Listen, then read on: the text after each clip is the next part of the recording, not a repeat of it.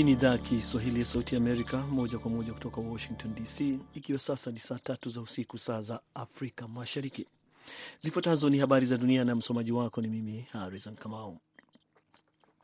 Matumaini ya kuokoa watu zaidi nchini Uturuki na Siria walionaswa chini ya vifusi vya tetemeko la ardhi la kiwango cha 7.8 katika vipimo vya Richter yanazidi kufifia hata ingawa leo Ijumaa, siku nne baada ya tetemeko hilo kutokea, manusura kadhaa walitolewa kwenye vifusi katika mkoa wa Hatay kusini mwa Uturuki. Maafisa wanasema idadi ya watu waliofariki kutokana na tetemeko hilo kubwa la ardhi lililopiga eneo la mpaka kati ya Uturuki na Siria siku ya Jumatano sasa ni zaidi ya elfu ishirini na moja na hivyo kuwa tukio baya zaidi la mitetemeko ya ardhi kuwahi kutokea tangu tetemeko la ardhi na tsunami mwaka 2011 lililosababisha vifo vya karibu watu elfu ishirini nchini Japan. Vikosi vya uokoaji vimetatizwa katika juhudi za kutafuta manusura kwa ukosefu wa vifaa, huku hali ya baridi nyingi pia ikiathiri kasi ya uokoaji. Msafara wa msaada wa lori sita wa Umoja wa Mataifa haukuweza kufika Siria hadi Alhamisi kupitia kivuko cha Bab al Hawa ambacho ndicho pekee kilichoidhinishwa kutumiwa na Umoja wa Mataifa. Vikosi vya Rasia vimeshambulia Ukraine kwa mfululizo wa makombora kote nchini mapema leo yaliyolenga miundombinu muhimu na kusababisha kukatika kwa umeme katika maeneo kadhaa. Mji wa Zaporizhia ambao una kinu kikubwa zaidi cha nyuklia barani Ulaya ulipigwa na makombora 17 kwa saa moja, kulingana na kaimu meya wa mji huo. Ving'ora vya kuonya kuhusu mashambulizi ya anga vililia kote nchini, huku maafisa wakionya watu kukimbilia maeneo salama waliposikia ving'ora hivyo. Mashambulizi hayo yamefanyika huku maadhimisho ya mwaka wa kwanza tangu Rusia ilipofanya shambulio la kwanza dhidi ya Ukraine hapo Februari 24 mwaka uliopita akikaribia. Mashambulizi hayo pia yanafuatia ziara ya hivi karibuni ya rais wa Ukraine Volodymyr Zelensky huko mjini London, Paris na Brussels, ambapo alikutana na viongozi wa Ulaya kuomba ndege za kivita kusaidia Ukraine kukabiliana na uvamizi wa Rusia. Ukraine imeahidiwa mizinga kutoka Marekani, Ujerumani na washirika wengine wa NATO, lakini bado haina mizinga ya kutosha kujibu vilivyo mashambulizi dhidi ya Rusia. Wizara ya ulinzi ya Uingereza imesema mapema leo kwamba vikosi vya Rusia huenda vimepata mafanikio ya kimbinu katika maeneo mawili muhimu nchini Ukraine. Unaendelea kusikiliza idhaa ya Kiswahili ya Sauti ya Amerika moja kwa moja kutoka Washington DC kupitia 107.5 FM Nairobi, Kenya. Misri imeanzisha upatanishi kati ya Israel na Wapalestina katika jitihada za kukomesha ghasia huko Jerusalem na ukingo wa magharibi unaokaliwa kimabavu na kuzuia kuenea kwa ghasia hizo hadi ukanda wa Gaza kabla ya mwezi mtukufu wa Waislamu wa Ramadhan, maafisa wamesema. Wiki hii Kairo iliwapokea viongozi wa kundi tawala la Gaza la Hamas na kundi dogo la washirika la Palestina Islamic Jihad PIJ, kulingana na maafisa hao. Mazungumzo na wawakilishi wa Israel yalifanyika awali, walisema. Ghasia za ukingo wa magharibi ambazo ziliongezeka mwaka jana wakati Israel ilipozidisha mashambulizi kufuatia msururu wa mashambulizi mabaya ya barabarani ya Wapalestina katika miji ya Israel yameshika tena kasi tangu serikali ya Israel yenye msimamo mkali wa mrengo wa kulia kuapishwa tarehe 29 Desemba. Maafisa wawili wa Misri waliozungumza kwa sharti la kutotajwa majina wamesema Cairo inaamini kuwa hali hiyo inaweza kuzorota hata zaidi. Na chama kikuu cha upinzani nchini Afrika Kusini, Democratic Alliance, kimesema kitawasilisha pingamizi serikali mahakamani dhidi ya serikali kwa kutangaza hali ya janga la kitaifa kwa madai kuwa serikali ilitumia vibaya fedha za ununuzi wa bidhaa na vifaa wakati wa janga la COVID-19. Rais wa taifa hilo Cyril Ramaphosa amesema kwamba ameteua waziri mpya katika ofisi ya rais kushughulikia maswala ya umeme, jambo ambalo wakosoaji wanasema litasababisha ucheleweshwaji wa kirasimu kwa vile kuna wizara mbili tayari za kushughulikia maswala ya sekta ya nishati. Ramaphosa Alhamisi alitangaza janga la kitaifa katika hatua ya kuharakisha juhudi za kurekebisha tatizo la umeme. Hizo zilikuwa habari za dunia kutoka Washington DC. Jina langu Harrison Kamau. Sasa napomkaribisha mwenzangu Mkamiti Kibayasi, tayari kabisa kukuletea kipindi cha Kwa Undani.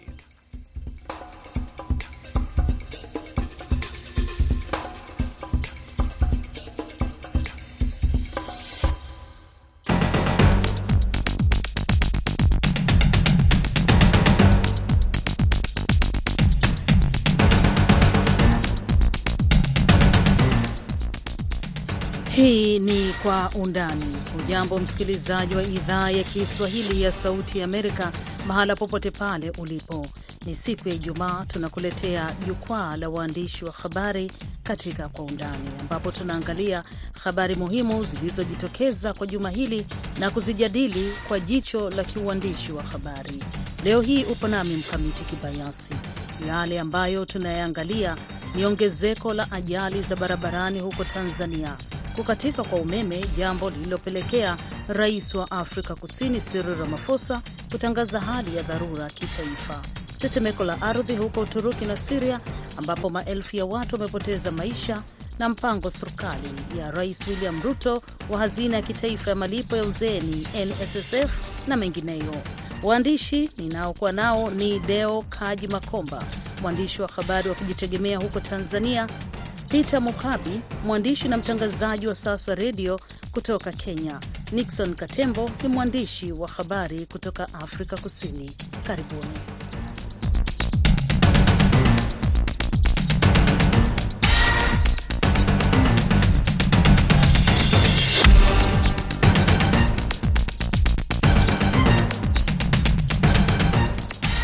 Naam, macho na masikio ulimwenguni hivi sasa ni kule Uturuki na Siria.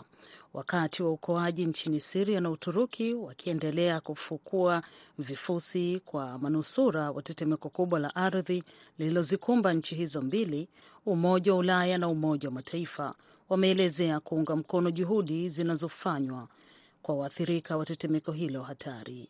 Katika mazungumzo na waandishi wa habari hii leo, rais wa Baraza la Ulaya Charles Michel alielezea msaada wa EU kwa nchi hizo mbili. Mais tout d'abord, je voudrais commencer par euh, relever ce dramatique tremblement de terre qui est intervenu en Anasema kwamba ningependa tu kusema kitu kuhusu tetemeko kubwa la ardhi nchini Uturuki na Siria. Nimefanikiwa kutoa pole kwa waathirika na nilifanikiwa kuelezea uamuzi wetu kama Umoja wa Ulaya pamoja na nchi wanachama kusaidia wale walioathirika, kusaidia manusura na kusaidia katika shughuli za utafutaji pamoja na uokoaji. Takriban watu elfu ishirini na mbili wamethibitishwa kufariki nchini Uturuki na Siria katika moja ya matetemeko mabaya zaidi ya ardhi katika kipindi cha miaka ishirini na mitano iliyopita. Idadi ya majeruhi inatarajiwa kuongezeka. Hii ni kulingana na maafisa wa ndani nchini humo pamoja na kimataifa.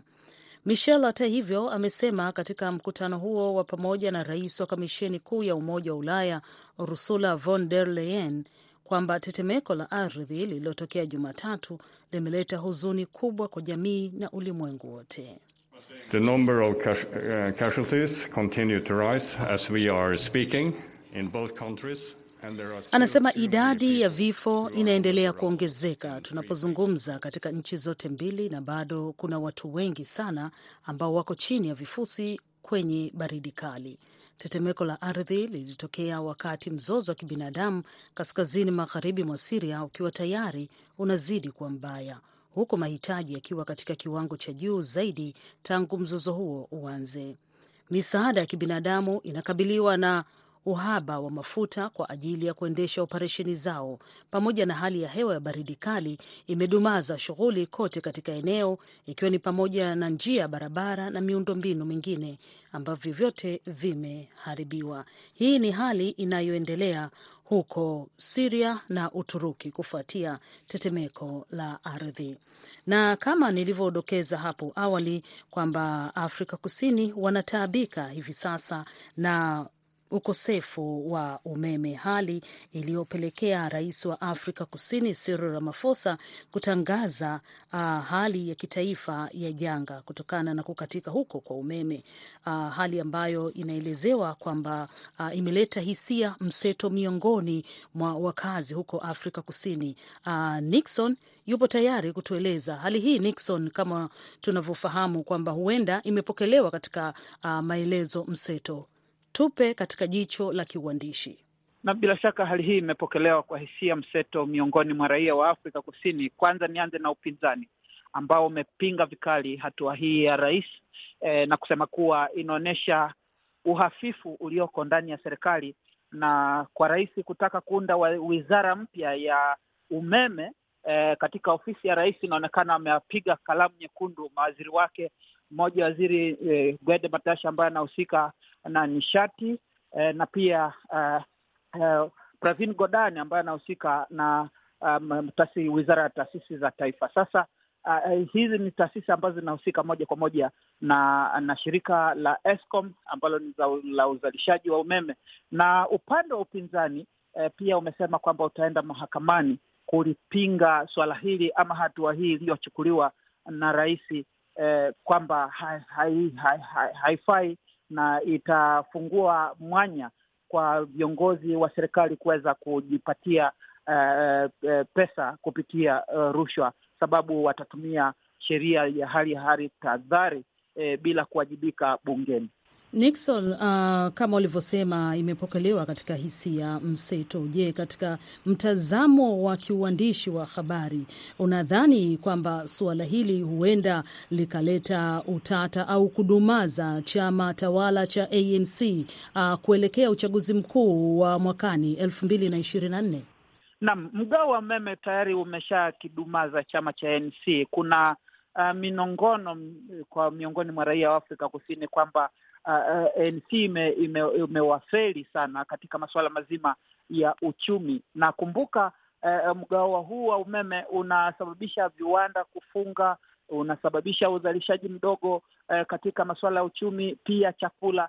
Ni hivi karibuni tu uh, shirika la chakula la, la, la wafanyakazi wa wa wa kwa wakulima hapa wameweza kuelezea kwamba Afrika Kusini itakabiliwa na baa la njaa iwapo mgao huu wa umeme, sababu wanatumia unyunyuziaji wa mimea katika kuhakikisha kwamba wanazalisha mazao ya kutosha kulisha taifa. Sasa eh, ime tayari kuna doa lile, na kuna ukiwauliza baadhi ya Afrika Kusini wanasema kwamba basi hawataweza kupigia eh, chama tawala cha African National Congress eh, eh, kura ifikapo mwaka elfu mbili na ishirini na nne.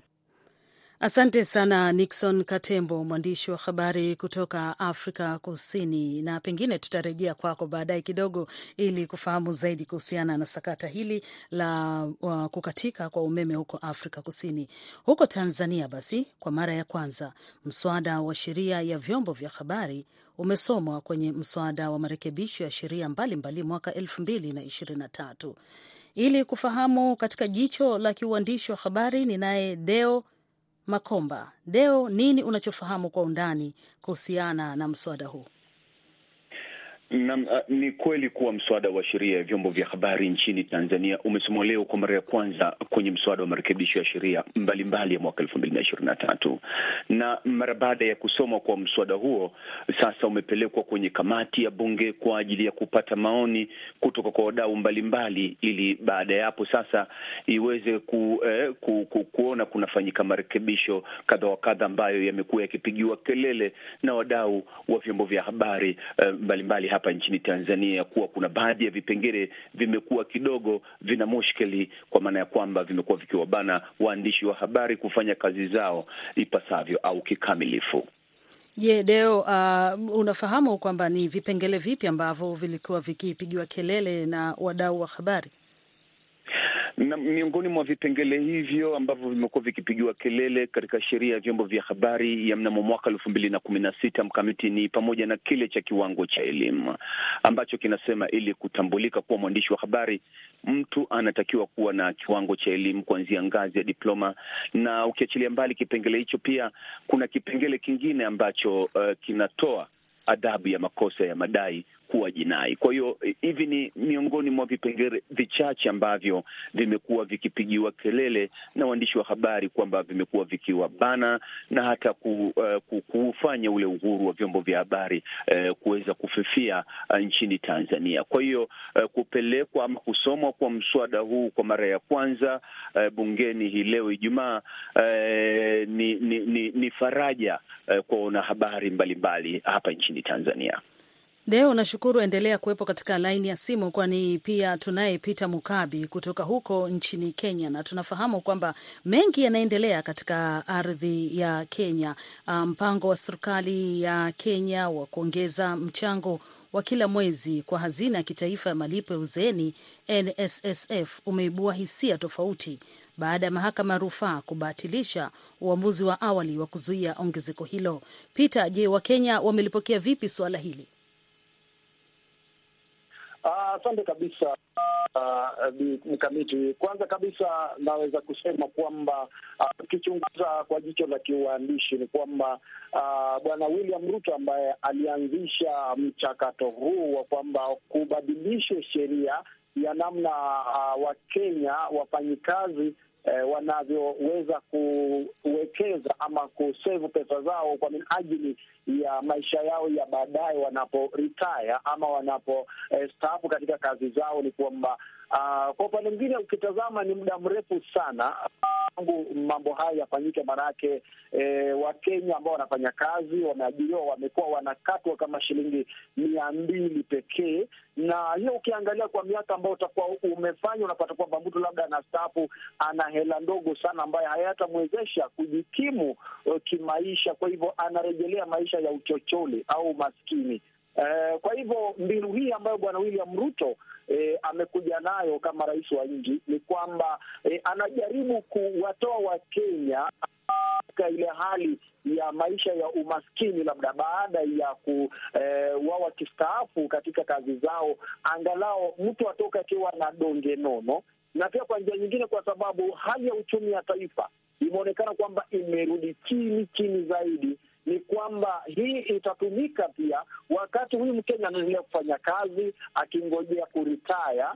Ni kwamba serikali itachukua muda wake kutumia hela hizo kama mkopo wa kusaidia katika miradi na miundo misingi mbalimbali, na hapo itafanya kwamba serikali haitakuwa na ile eh, eh, uzito wa kuendelea kukopa katika mataifa eh, mengine ya kigeni kama labda mataifa ya mashariki. Eh, kwa hivyo itakuwa na nafasi nzuri ya kupata hela kutoka katika NSSF ambayo Wakenya hawa ambao wanangoja kuritaya labda miaka kumi, kumi na tano, ishirini, thelathini zijazo, basi serikali itakuwa imechukua pesa hizo na kutumia na kurudisha kwa kiwango mariba ya chini, na itasaidia sana e, katika ile hali ya kusaidia kukwamua uchumi wa taifa. Ndiyo maana ama lengo haswa la uh, rais anajaribu kuondoa Wakenya katika umaskini uh, bimkamiti na Peter, uh, iwapo wamepata fursa ya kuzungumza na wale ambao tayari wameshastaafu eh, ambao wanatumia hivi sasa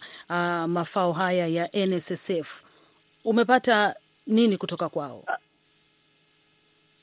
Uh, wengi kwa kweli, kulingana na vile ambavyo nimezungumza na wengi wao wazee ambao walistaafu miaka za uh, za hapo nyuma, miaka miwili mitatu iliyopita, maisha ambayo wanaishi saa hizi ni maisha ya kutamaushwa, na unapata kwamba kwa sababu serikali pia inazidi kufuatilia uh, wazee wengi ambao eh, katika maisha yao hawana nguvu ya kufanya kazi. Eh, unapata kwamba nimeangalia kiundani, nimeona kwamba wengi wao imebidi serikali ianzishe mfumo fulani wa kuwasaidia angalau hela kidogo ya kila mwezi ya kujisaidia kama shilingi elfu mbili wengine elfu tatu. Eh, na kwa sasa vile picha ambayo inajitokeza hapa uh, ni kwamba uh, hiyo imesa, itasaidia pakubwa, manake kwa sasa eh, wale ambao wameshastaafu hawana lao, hawana chochote walilemewa kimaisha kwa sababu ya hela ndogo zaidi ambayo walikuwa wanaweka ya miaka karibu thelathini ishirini ambao wamekuwa wanafanya kazi. Kwa hivyo ni ngumu kidogo, na kwa sasa maisha yao ni magumu zaidi. Kwa hivyo hii serikali itakuwa imesaidia pakubwa kwa wale ambao wanajiandaa kuritaya kwa miaka ijayo kama kumi kumi na tano kule mbele, iwapo tu watakubali kama Wakenya, ingawaja haijawaingia Wakenya kwa uzuri sana. Itahitaji muda serikali pia kuchunguza kiundani namna ambayo itatumia ili Wakenya wakubaliane na huu mtindo, maanake ni ugumu wa kimaisha ambayo inafanya Wakenya hawakubali sana kiurahisi kutaka kujumuika katika uh, project hii ama katika uh, shughuli hii ambayo uh, inawekwa na serikali. Peter, nashukuru kwa maelezo yako. Naendelea kuwepo katika laini ya simu. Kwa msikilizaji ambaye unajiunga nami hivi sasa, unasikiliza kipindi cha Kwa Undani ambacho tunaangazia masuala mbalimbali yaliyotokea kwa wiki nzima katika jicho la kiuandishi. Tuangalie mengineyo ambayo yanagonga vichwa vya habari huko Tanzania. Ni ajali za barabarani, miongoni mwao ni katika mwezi huu wa Februari pekee. Moja ya tukio kubwa linalotikisa ni lile la Februari 9 ambapo watu kumi na wawili walifariki huku ikisemekana hamsini wamejeruhiwa. Uh, Deo Kaji, serikali imetoa tamko gani kuhusiana na ajali hizi zinazotokea mara kwa mara na kusababisha vifo vya watu wengi kwa wakati mmoja? Naam, kwa kweli, kwanza kabisa imekuwa ni majonzi kwa Watanzania, hasa kufuatia mfululizo wa ajali ambazo zimekuwa zikitokea uh, mara kwa mara hivi karibuni, ukizingatia kwamba siku za hivi karibuni kule Korogwe, Tanga, kulitokea ajali ambayo ilisababisha vifo vya takriban watu ishirini na hivi majuzi tu uh, barabara ya Dodoma Morogoro, uh, kukitokea ajali iliyosababisha vifo vya watu kumi na wawili. Hivyo kufuatia ajali hizi, serikali kupitia mamlaka zake mbalimbali ikiwemo jeshi la polisi zimekuwa zikitoa eh, eh, kauli uh, hasa hata hii leo tumeshuhudia wakati akiahirisha uh, vikao vya bunge hapa jijini Dodoma, waziri mkuu wa Tanzania Kassim Majaliwa alitoa pole na kuhusiana na ajali hizi na hata kusema kwamba eh, watu wanaosababisha eh, ajali hizi wanapaswa kuchukuliwa hatua ikiwemo madereva, na ikizingatiwa kwamba ajali hizi zimekuwa zikitokea. Mfano ajali hii ya majuzi, inaelezwa chanzo kikubwa ilikuwa ni uzembe wa madereva uh, wa magari uh, mawili kati ya basi ambalo lilikuwa likitokea uh, kule mkoani Bukoba kuelekea jijini Dar es Salaam kupitia hapa Dodoma, halikadhalika uh, na dereva wa lori waliogongana. Ni kwamba ni uzembe ambao walisababisha na hivyo kuweza kusababisha uh, vifo vya uh, watu takriban kumi na mbili. Kwa hiyo uh, kumekuwa kukitolewa na, na kauli kwamba inapashwa madereva hawa kuzingatia sheria za barabarani, lakini ukiachilia mbali kauli mkamiti za uh, viongozi wa mamlaka husika kwa maana ya serikali eh, likiwemo jeshi la polisi. Halikadhalika, kama nilivyodokeza hapo, waziri mkuu Kassim Majaliwa alivyozungumza leo kwamba inatakiwa kuhakikisha kwamba eh, kunakuwa na, na uzingativu wa sheria za barabarani, lakini kumekuwa na, ma, na maoni mseto kutoka kwa watu mbalimbali nchini Tanzania, hasa kufuatia ajali hizi ambazo zimegharimu eh, maisha ya watu wengi eh, katika barabara za hapa Tanzania. Na wanachozungumza hasa Naam, mkamiti mm, tusalie hapa hapa kwanza. Ulipozungumza waziri mkuu Kassim Majaliwa amesema hatua zichukuliwe kwa wanaosababisha ajali. Amedokeza ama kuweka bayana ni hatua zipi ambazo zinatakiwa kuchukuliwa kwa watu hawa wanaosababisha ajali hizi. Kimsingi alisisitiza tu hatua zichukuliwe, kwa maana ya kwamba hatua hizi sasa ni kuangalia wale ambao wanakuwa wanafanya makosa ya kizembe na hatimaye kusababisha ajali kama hizi, basi wafikishwe katika vyombo vya sheria. Lakini vilevile akasisitiza kwamba kuwepo na umuhimu wa watu kutumia eh, barabara hizi vizuri, ili kuweza kuepusha ajali mbalimbali ambazo zimekuwa zikigharimu eh, maisha ya watu wengi hapa Tanzania. Lakini ukiachilia hilo tu, mkamiti, ni kwamba uh, kumekuwa na maoni mseto ambapo watu wamekuwa wakizungumza eh, tofauti tofauti ya kwamba eh, pengine pia barabara zinatakiwa zitanuliwe na ziwe kubwa ili kuweza kuondoa ile uwezekano e, wa kupatikana ajali. Lakini manusura ambao uh, wamekuwa wakizungumza na vyombo vya habari wa ajali hii iliyotokea ya barabara ya Dodoma Morogoro, wameeleza bayana kabisa kama isingekuwa ni uzembe wa madereva hawa, basi ajali hiyo isingeweza kutokea.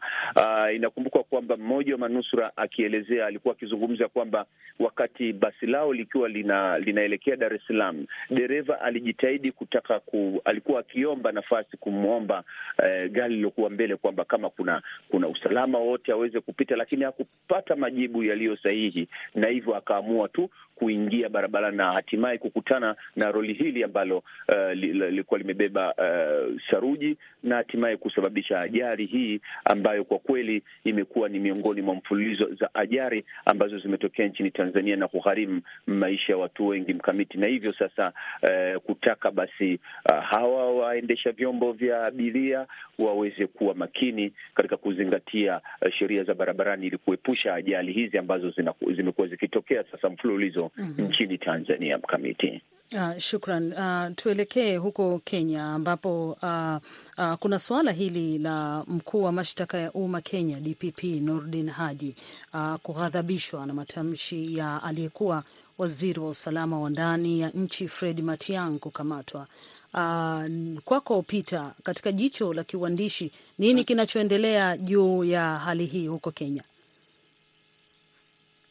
Uh, asante asante Mkamiti kwa mara nyingine tena. Wacha niseme kisa hicho ambacho kilikuwa kinadaiwa ambacho uh, imeonekana kila upande inavuta uh, uh, ina, inavuta kamba upande wake, upande wa upinzani Azimio uh, na upande wa serikali pia unavuta kwake. Uh, ni kwamba bado ukweli haujabainika kwamba sua eti bwana Fred Matiang'i ambaye ni waziri, alikuwa waziri wa usalama wa ndani kwamba alikuwa akamatwe.